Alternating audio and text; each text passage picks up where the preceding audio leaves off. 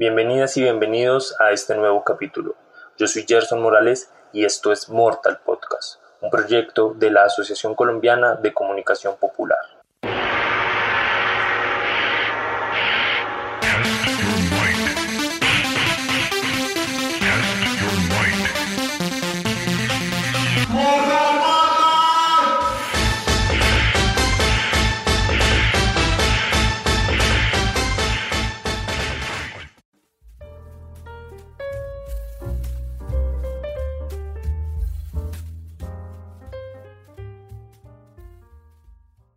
Buenas tardes, días y noches, dependiendo del momento en el que nos estén escuchando.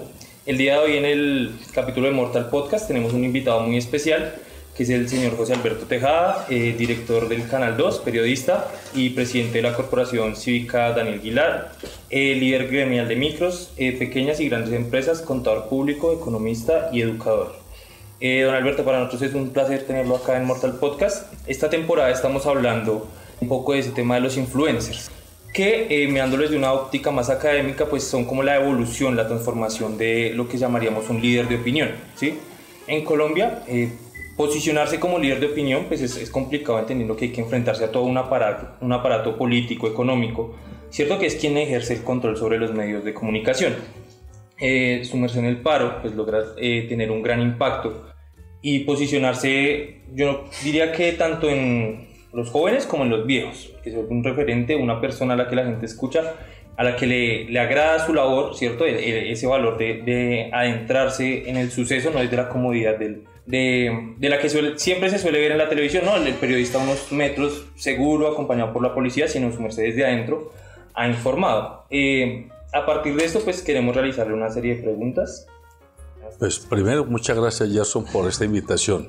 Y aquí estoy dispuesto a que usted me fusile con preguntas.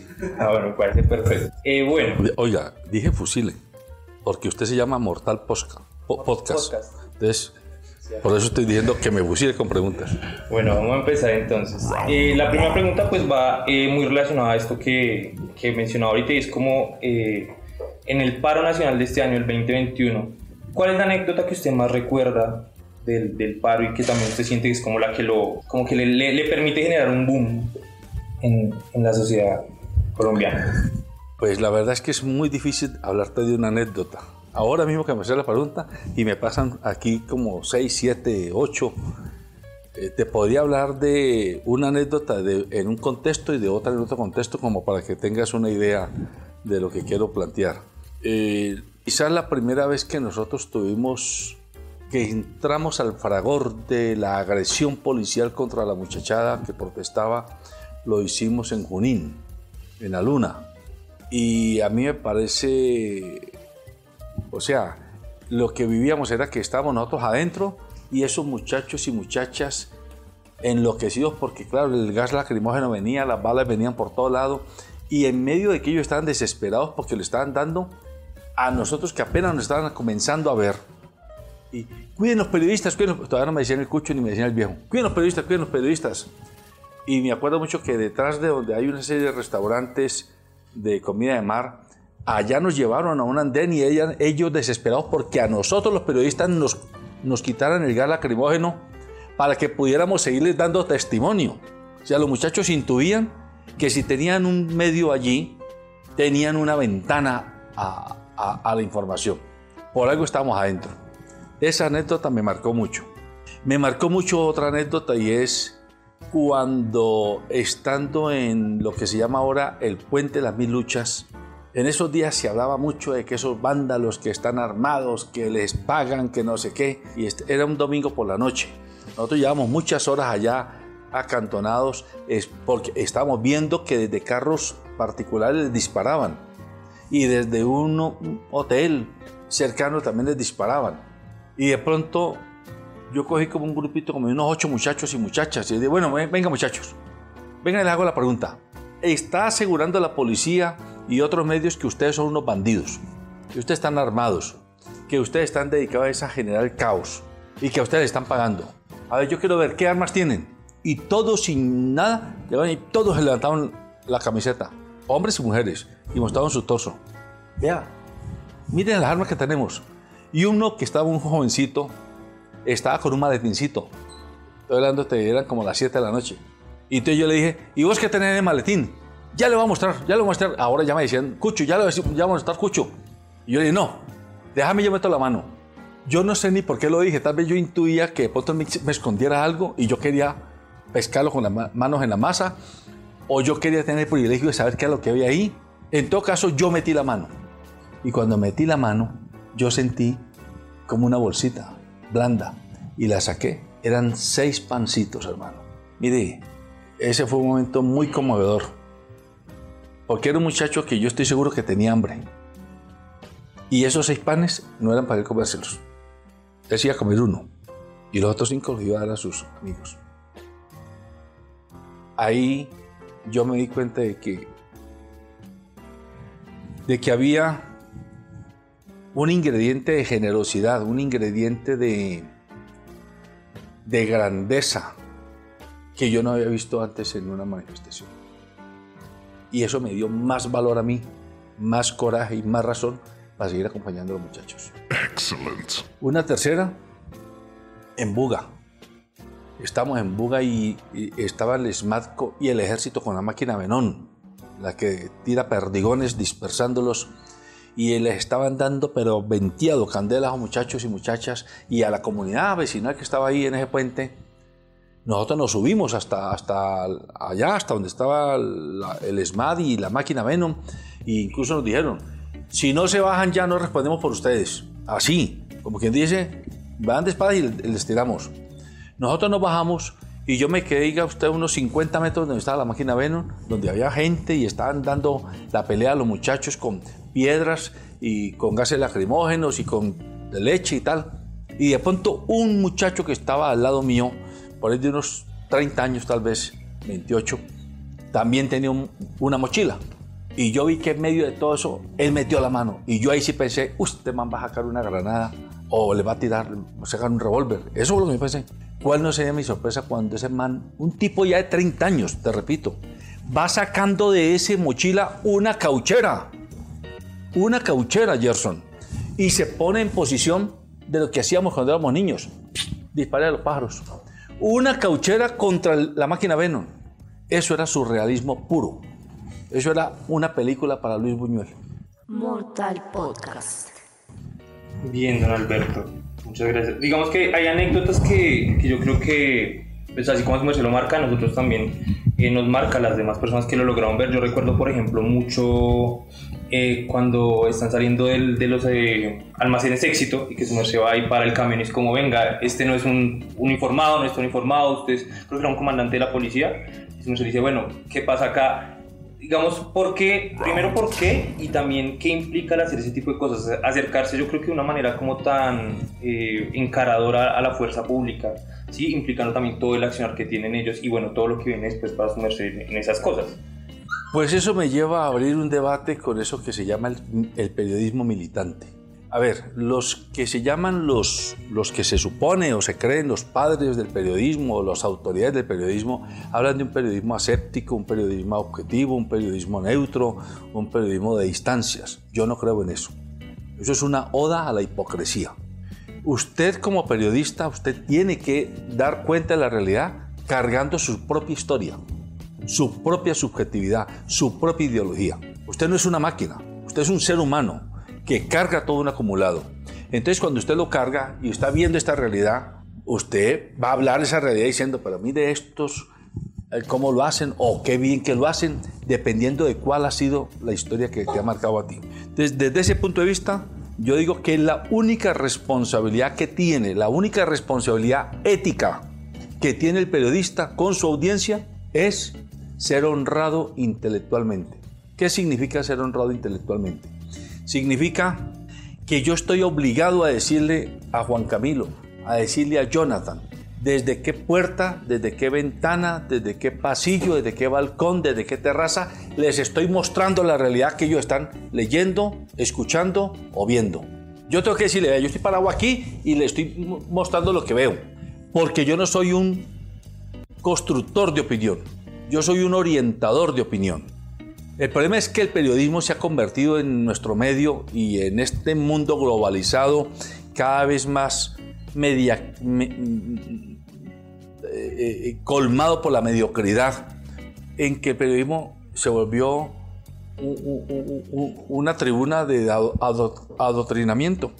Entonces el periodista se considera más allá del bien y el mal y entonces los poderosos de cualquier orilla usan a ese periodista como, el, como ese, ese gurú que con solo decir o con solo mostrar o con solo escribir, ya, esa es la realidad. Y esa no es la realidad. Esa es una mirada a la realidad, una mirada. El periodista lo que hace es miradas. El periodista no puede construir las realidades. Él mira las realidades y mirando esas realidades él las puede mirar y ir haciendo un collage de ella. Pero diciéndole a quien la va a leer o a, o, a, escuchar o a ver, mire, yo estoy parado aquí. Porque es que si usted y yo estamos aquí parados, yo estoy mirando ya desde el fondo de ese pasillo. Pero el amigo que está ya al pie del pasillo, él no está viendo lo que usted y yo estamos viendo, él está viendo de allá para acá. Y estamos en el mismo entorno, solo que estamos parados en distintas miradas. Eso, uno. Pero otro, además de que el periodismo debe ser aséptico, debe ser neutro, debe ser objetivo, hay otro debate. El periodismo militante. Oh, es que eso es una irresponsabilidad. ¿Cómo así? Que usan el periodismo para dar línea, para militar, para eh, ahí sí adoctrinar gentes y lo venden con ese discurso del adoctrinamiento. Lo que pasa es que para los poderosos hay dos tipos de adoctrinamiento. El blandito, el simulado, el, el, el subliminal que es el que hacen todos los días las grandes cadenas corporativas, y el militante, que es el que hacen los movimientos sociales, los movimientos campesinos, indígenas, étnicos, eh, de género, de artistas, de deportistas, de trabajadores, de lo que sea, que pues claro, ellos además de mostrar su realidad, quieren allí sí, ellos quieren convencer a ese auditorio de que o defiendan esa realidad que están mostrando y apoyen esa realidad, o se alineen con quienes le están mostrando para hacer más fuerte la resistencia. El periodismo militante es general y por definición es un periodismo de resistencia. Y yo le quiero decir a usted, Gerson, que el Canal 2 hace periodismo de resistencia. Nosotros decidimos, la línea editorial nuestra es la línea editorial de un periodismo de ciudadanía, de cara a la formación social. A mí no me interesa el poder. Yo creo que el periodista que no entienda que el periodismo por definición es contrapoder, no está haciendo periodismo, está haciendo comunicación. Si usted quiere ese periodismo de verdad, usted tiene que pisarle los callos. Tiene que incomodar a los poderosos políticos, a los poderosos del gobierno, a los poderosos de las iglesias, a los poderosos del empresariado, a los poderosos de la banca, a los poderosos de la academia, a los poderosos del arte, a los poderosos del deporte, a todo tipo de agente que concentre poder. Porque ese es el periodismo. El periodista tiene que ser el diógenes con su lámpara, que se va a mirar donde está la oscuridad, poner la luz, a ver qué encuentra. Y si no está dispuesto, entonces no lo puede hacer. Y eso no se puede, en el periodismo de resistencia no se puede hacer si usted no está dispuesto a levantar callos y a militar con unas convicciones. Y nosotros, en el caso nuestro, militamos con la convicción de que o es ahora o es nunca el cambio en Colombia. Mortal Podcast. Hay, hay, algo que a mí me llama mucho la atención. Yo, por ejemplo, yo soy licenciado en Ciencias Sociales. Yo doy clases de tercero a quinto en un colegio de acá de Bogotá. Y, por ejemplo, en, épocas del paro, eh, pues también por la materia, los niños me preguntaban como, profe, pero entonces si uno no tiene que ver los, los canales tradicionales, los que ven nuestros papás, ¿a qué canales puede, puedo acudir? Me decían a mí. Entonces yo les decía, está Canal 2. Y digamos, mucha gente que con la que comparto ese tipo de espacios de, de discusión, de experiencias en clase, me decían como, claro, uno los refiere a Canal 2 que se está volviendo como un referente. O sea, eso, quiere decir que Canal 2 definitivamente en el paro del 2021 se vuelve un referente y tiene un, un alcance mucho mayor. ¿Qué es Canal 2 antes del paro y qué es después del paro? Muy buena pregunta. El Canal 2 hace parte de la Corporación Cívica de Aguilar Secán. Es una unidad de programa de la ONG que tiene 49 años de historia, que fue fundada por un sacerdote belga, el padre Daniel Aguilar, que lo mató el ejército colombiano en 1985. O sea, el padre no murió de diabetes ni murió de infarto murió de una bala de fusil aquí, en la base del cráneo. Y murió porque era incómodo, porque era un cura europeo que le cantaba la tabla a los ricos de la región y a los políticos y poderosos de la región y se alineaba con esas mm, comunidades de negros, de indios, de campesinos, de gente del sur del país que llegaban a Cali porque Cali es una ciudad tapón. Cali recibe todos los flujos migratorios que vienen del suroccidente del país y del suroriente del país para que no pasen hacia el centro del país, para que no lleguen a Bogotá, no lleguen a Medellín, no lleguen a Pereira, no lleguen a Ibagué, etc. Entonces, nosotros como SECAN siempre hemos hecho periodismo, desde que está el padre en el vivo. Teníamos el periódico La Voz del Pueblo, nos tocó cerrarlo porque el ejército nos comenzó a perseguir y comenzó a buscar nuestros financiadores, buscó buscar quién, dónde lo imprimíamos, buscaba quién lo escribía, cómo lo repartíamos. Y pues ahora que ya han pasado 50 años, puedo contar que a nosotros el periódico nos lo imprimía clandestinamente un curita, que ya murió. Por ahora lo puedo comprometer, porque ya nadie, nadie lo puede perseguir. El padre Antonio Jové. Usted está muy joven, pero seguramente que alguien que escuche esta entrevista, que tenga siquiera 50 años, le tocó estudiar con cuadernos de vida cristiana del padre Antonio Jové. Ese era el catecismo que nos dan en las clases de religión a los que éramos muchachitos en la primaria y primeros años de secundaria, por allá en los años 70 y 80 del siglo pasado. Y ese curita los escribía y ese curita tenía una editorial o una, sí, una cosa de arte gráfica clandestina en su parroquia. Y allá llegábamos todos los sindicatos, los movimientos, inclusive subversivos de la época, eh, grupos de comités con los políticos, hermano. Y ese curita a todos nos atendía. Cuando a mí me van a buscar el ejército, dime quién lo financia, dónde lo imprimen, pues yo inmediatamente tuve que decirle a mi equipo, ojo, paremos esto, hermano, porque van a ir por el cura. Y era un cura español. Y además no estaba sirviendo. Pero esto es para decirle a usted que todo el tiempo hemos estado pero haciendo periodismo de resistencia y periodismo militante. Lo que pasa es que nunca había pasado. Miren, nosotros descubrimos todo lo, lo de la MANE, todo lo de los estallidos universitarios de los estudiantes por defender la educación pública a principios de esta década y en la segunda década, a principios de este siglo y en la segunda década de este siglo, no sé cuántas manifestaciones, muchas hemos ido. Lo que pasa es que nunca habíamos pasado de manifestaciones. Aquí todo el mundo convocaba a los estudiantes, los la minga misma, o, los trabajadores, y hacía el evento de un día, seis horas, ocho horas, y todo el mundo para su casa. Lo que pasa es que ahora, el 28 de abril, la gente no se fue para la casa la gente decidió quedarse y vivir en la calle. Entonces, el cubrimiento que íbamos a hacer el 28 de abril, de un rato, porque nosotros cuando salimos, y Jonathan está aquí que no me va a mentir, cuando salimos con nuestro equipo, nosotros ni por aquí nos pasaba que nos íbamos a tocar embalarnos de ahí para allá tres meses. No, nosotros dijimos, vamos a ir, seguro para las 4 o 5 ya estamos de regreso y tomaremos cafecito con pan y, y nos vamos para la casa. Ah, ah, nosotros desde que llegamos sabíamos que eso estaba, había en, el ambiente de sentir la tensión, pero el 29 y el 30 y el primero de mayo, hermano, a nosotros nos dijo, no, no, no, no. Inmediatamente el de mayo nosotros nos sentamos todos en, en el canal y dijimos acuartelamiento de primer grado. Y somos un grupito pequeño.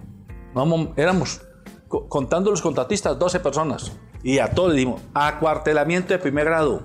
Hay que estar atentos porque en cualquier momento hay que salir, hermano intuíamos lo que iba a pasar. Entonces, cuando salimos y nos encontramos con la primera balacera, con la primera agresión policial, nosotros hicimos algo que no han hecho otros medios. Hablo de medios corporativos. Que nosotros no damos la noticia a la distancia. Nosotros creemos que usted no puede hablar del barro sin notarse de barro, hermano. Así de sencillo. Entonces, claro, eh, teníamos un equipo de periodistas, entre ellos Juan Camilo también estuvo para haciendo este país, ahí hizo su opinión, le tocó chupar gases lacrimógenos también y, llorar con nosotros porque eso era eh, muy, muy complicado. Entonces, lo que sí marcó diferencia es que nosotros nos metimos y cuando vimos la, eh, el fragor de la, del abuso policial contra la muchachada, nosotros no dimos la noticia a la distancia, nosotros nos metimos, nos metimos con los muchachos Éramos conscientes que había un riesgo. Pero yo también te lo tengo que decir con toda honradez. Lo que hicimos nosotros no hicimos ni porque fuéramos los más guapos, ni los más valientes, ni los más berracos, ni los más machos. Nada de eso había ahí. De mi parte, lo mío, que yo hablo por mi fuero interior, yo me gocé esa protesta, la magnitud, la dignidad, lo, épico que vi en esa muchachada. Y, y yo me sentía como alado al lado por esa energía a que yo tenía que estar allá adentro. Creo que mi compañero Jonathan, que Juan Camilo, que Jonier, que Yay, que todos los demás que nos ayudaron en esos momentos también terminaban alados como por ese remolino que a uno lo chupaba. Y hacer eso y que los muchachos y la comunidad que estaba allí, porque había mucha gente mayor, que nada tenía que ver con los muchachos. Nosotros le preguntábamos a muchas señoras que hacían la comida y, usted tenía ahí un... No, ellos son mis hijos. Esos muchachos están defendiéndonos a nosotros también. Esos muchachos están diciendo que nosotros no fuimos capaces de hacer. ¿Cómo no les voy a ayudar? Yo soy primera línea haciendo la comida. Y nosotros más de una vez comimos allá y tomamos cafecito y chocolatico y gaseosita y pancito y toda la cosa, porque nos metimos dentro. Yo creo que ese hecho de haberlo hecho de una manera tan auténtica, porque nosotros estábamos ahí calculando absolutamente nada, hizo que los muchachos sintieran que nosotros estábamos al lado de ellos. Y además en toda parte decíamos, nosotros venimos a darles voz y rostro a ustedes. Porque a ustedes no les dan voz y rostro en otra parte. A ustedes en otra parte les dicen vándalos, delincuentes, guerrilleros, subversivos, mercenarios. Pero no les dicen eh, siquiera eh, protestantes. Entonces, ese hecho de que nosotros hayamos decidido darle voz y rostro a la muchachada fue lo que finalmente nos, nos cambió. Entonces, ese antes y después se lo marco en términos de audiencia digital. Antes del 28 de abril, nosotros teníamos unos 50 mil seguidores en, en, las redes. Hoy tenemos más de un millón. Multiplicamos 20 veces la audiencia. Ya son influencers. Ya somos influencers, ¿sí?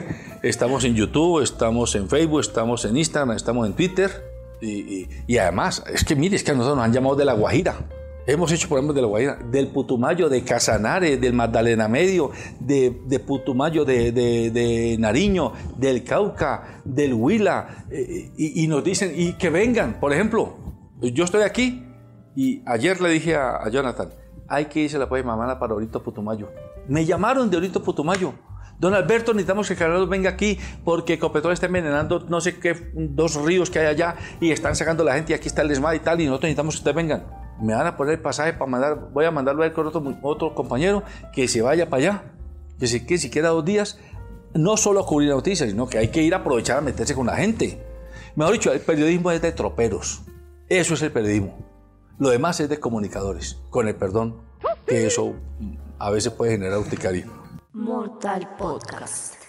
A mí me llama mucho eso la, la, la, atención lo que su merced menciona frente al periodismo militante y yo siento que en los últimos años, eh, bueno, yo soy hijo de la universidad pública, desde ahí ya lo venía viendo, pero siento que al menos en el, entre el 2019 y el 2020, este año también, eh, mucha gente le interesa hacer como alguna especie de periodismo o de comunicación, sienten que desde ahí pueden aportar también, ¿cierto? Que es un importante fin de lucha, eh, tratar de mostrar eh, las, las otras caras que pueden tener las movilizaciones, ¿cierto? Y siento que hay un crecimiento exponencial de la gente que quiere hacer este tipo de ejercicios. ¿Cuál diría es el reto principal que tiene en este momento de pronto eh, los parches que son de comunicación popular, de comunicación alternativa, contrainformativa, contrahegemónica, bueno, todos los nombres que, que, le pueden llegar a poner? ¿Cuál crees, Merce, que es ese reto que, que se tiene en ese momento? Yo diría que el reto está, que es lo mismo que yo digo a los muchachos, ¿Cuál es la diferencia entre un agitador y un dirigente político? El agitador solo protesta, solo denuncia. Pero así como él está dedicado a protestar, es incapaz de propuestar. Yo deformo el verbo proponer para que me rime. ¿Sí? Entonces yo digo a los muchachos, si ustedes quieren ser dirigentes políticos, porque es el segundo paso que deben dar, ya son sujeto político. Ahora tienen que convertirse en actores políticos. Pero para convertirse en actores políticos tienen que convertirse en dirigentes políticos. Y el dirigente tiene que ser tan capaz de protestar como capaz de propuestar. Si no, no está haciendo el trabajo que debe hacer un dirigente político. Aquí le digo lo mismo en el periodismo militante.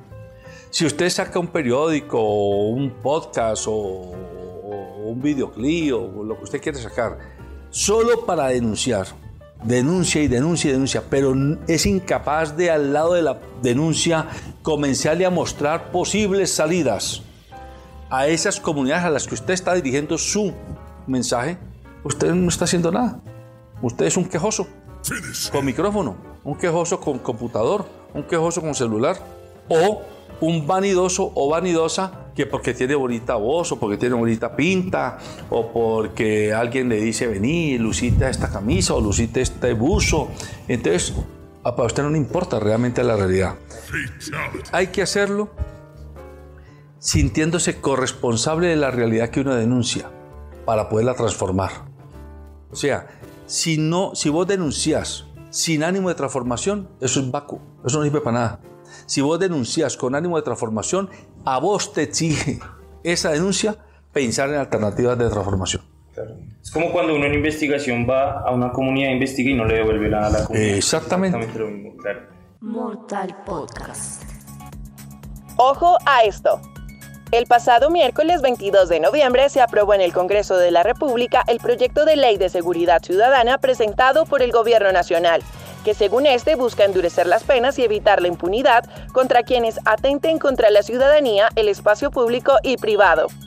El proyecto ha generado polémica debido a que se entiende como un claro intento de criminalizar la protesta social, estigmatizando así las diversas acciones desarrolladas en coyunturas como el paro nacional de este año. Varios senadores de la bancada de oposición han declarado que el proyecto viola varios derechos fundamentales y judicializa acciones que son legítimas dentro del marco de la protesta social. Aunque al proyecto solo le hace falta la firma del presidente Iván Duque para entrar en vigencia, tendrá que esperar la respuesta de la Corte Constitucional ante la demanda que impondrá el senador Iván Cepeda y la representante a la Cámara, Catherine Miranda, considerando que este proyecto de ley criminaliza la protesta social. Mortal Podcast. Su merced es una palabra que me parece muy bonita, que es referirse a nosotros los jóvenes como la muchachada. ¿Cuál es ese consejo que su merced le da a esa muchachada que hoy se aboca a nutrir la, la movilización desde la comunicación?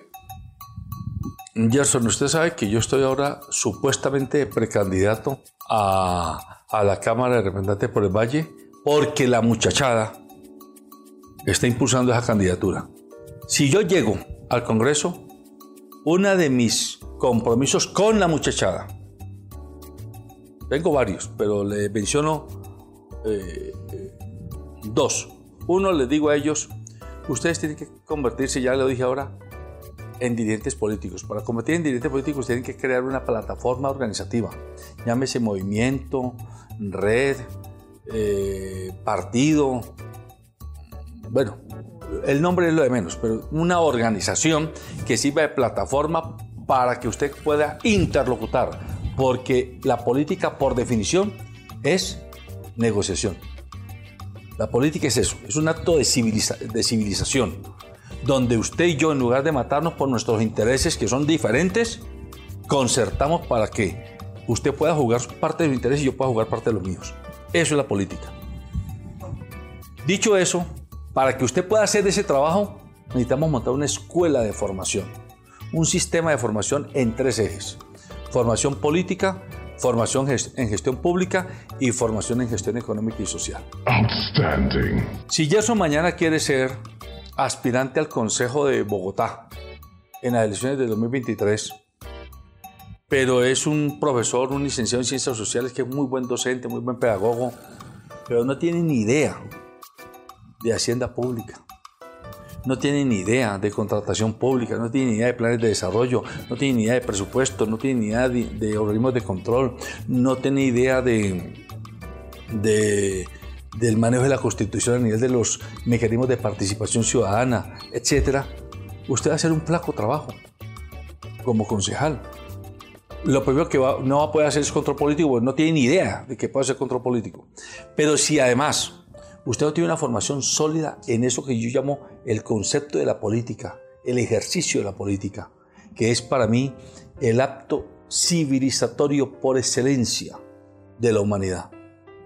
Usted va a ir allá a convertir eso en una especie de, de mercado, donde, bueno, como yo soy concejal, usted es constructor, queda y yo le ayudo a que el POT pase por donde usted quiere. O usted es de una EPS, usted queda y yo le ayudo a que aquí le abramos un servicio contratado por la alcaldía, qué sé yo. Entonces, hay que formarlo en política, hay que formarlo en gestión pública hay que formarlo en gestión económica y social, porque puede que Gerson diga, no, yo no quiero ser eh, concejal ni alcalde, pero yo quiero ser líder en mi comunidad de un proyecto de economía social. Hermano, los empresarios que son exitosos lo son los que no son contratistas del Estado, los que no se roban la plata ni que trafican influencia. El empresario clásico lo, lo hace porque el tipo sabe o la tipa sabe cómo racionalizar los recursos, cómo administrar los recursos, cómo ampliar el mercado y cómo hacer sostenible su empresa. Bueno, un proyecto de economía social tiene que ser sostenible para que sirva y si no, no sirve. Entonces hay que formarlo en eso. Ese es mi propósito. Entonces yo digo a los muchachos, fórmense en esos ejes. Pero les agrego uno más, que no está escrito, pero que está inmanente y es transversal a todo lo que se haga. Necesitamos un código ético nuevo. Sin un código ético nuevo, la muchachada se va a perder como nos perdimos nosotros. Yo era muchacho en los años 70. ¿A qué horas nosotros dejamos que este país pusiera patas arriba como está? Si es que yo era un dirigente sindical, yo era, yo era radical, como son radicales los muchachos de hoy. ¿A qué horas permitimos que el país se narcotizara? ¿A qué horas permitimos que el país se acabara toda la estructura laboral que tenía? ¿A qué horas permitió que el país acabara la estructura pensional, la estructura de salud que tenía? Yo tengo hijos mayores, hombres, que nacieron en el Seguro Social cuando existía.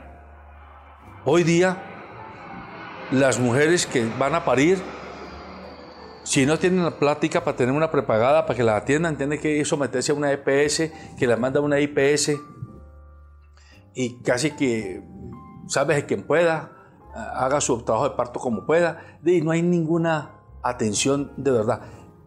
Hay que crear un código ético para que ustedes no repitan los esquemas de la vieja política, no hagan los acuerdos mezquinos que la vieja política hace y que incluso los llamados dirigentes políticos de izquierda hacen a veces con más carroña que los propios dirigentes de la derecha.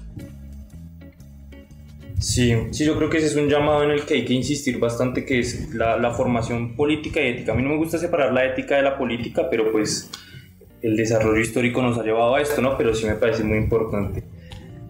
Ya, don Alberto, le agradezco esta charla porque me nutre, me pone también muchas discusiones en, la cabeza que son muy valiosas y que seguramente pues quienes escuchan el podcast también eh, les llegará. Muchas gracias. A usted, muy querido.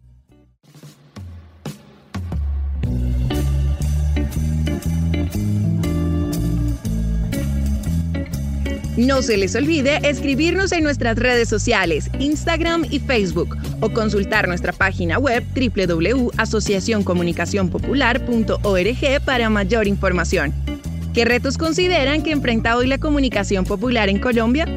Agradecemos al señor José Alberto Tejada, a quien pueden seguir en Instagram como arroba joaltejada. Les agradecemos por escucharnos, no olviden compartir y recomendar este podcast.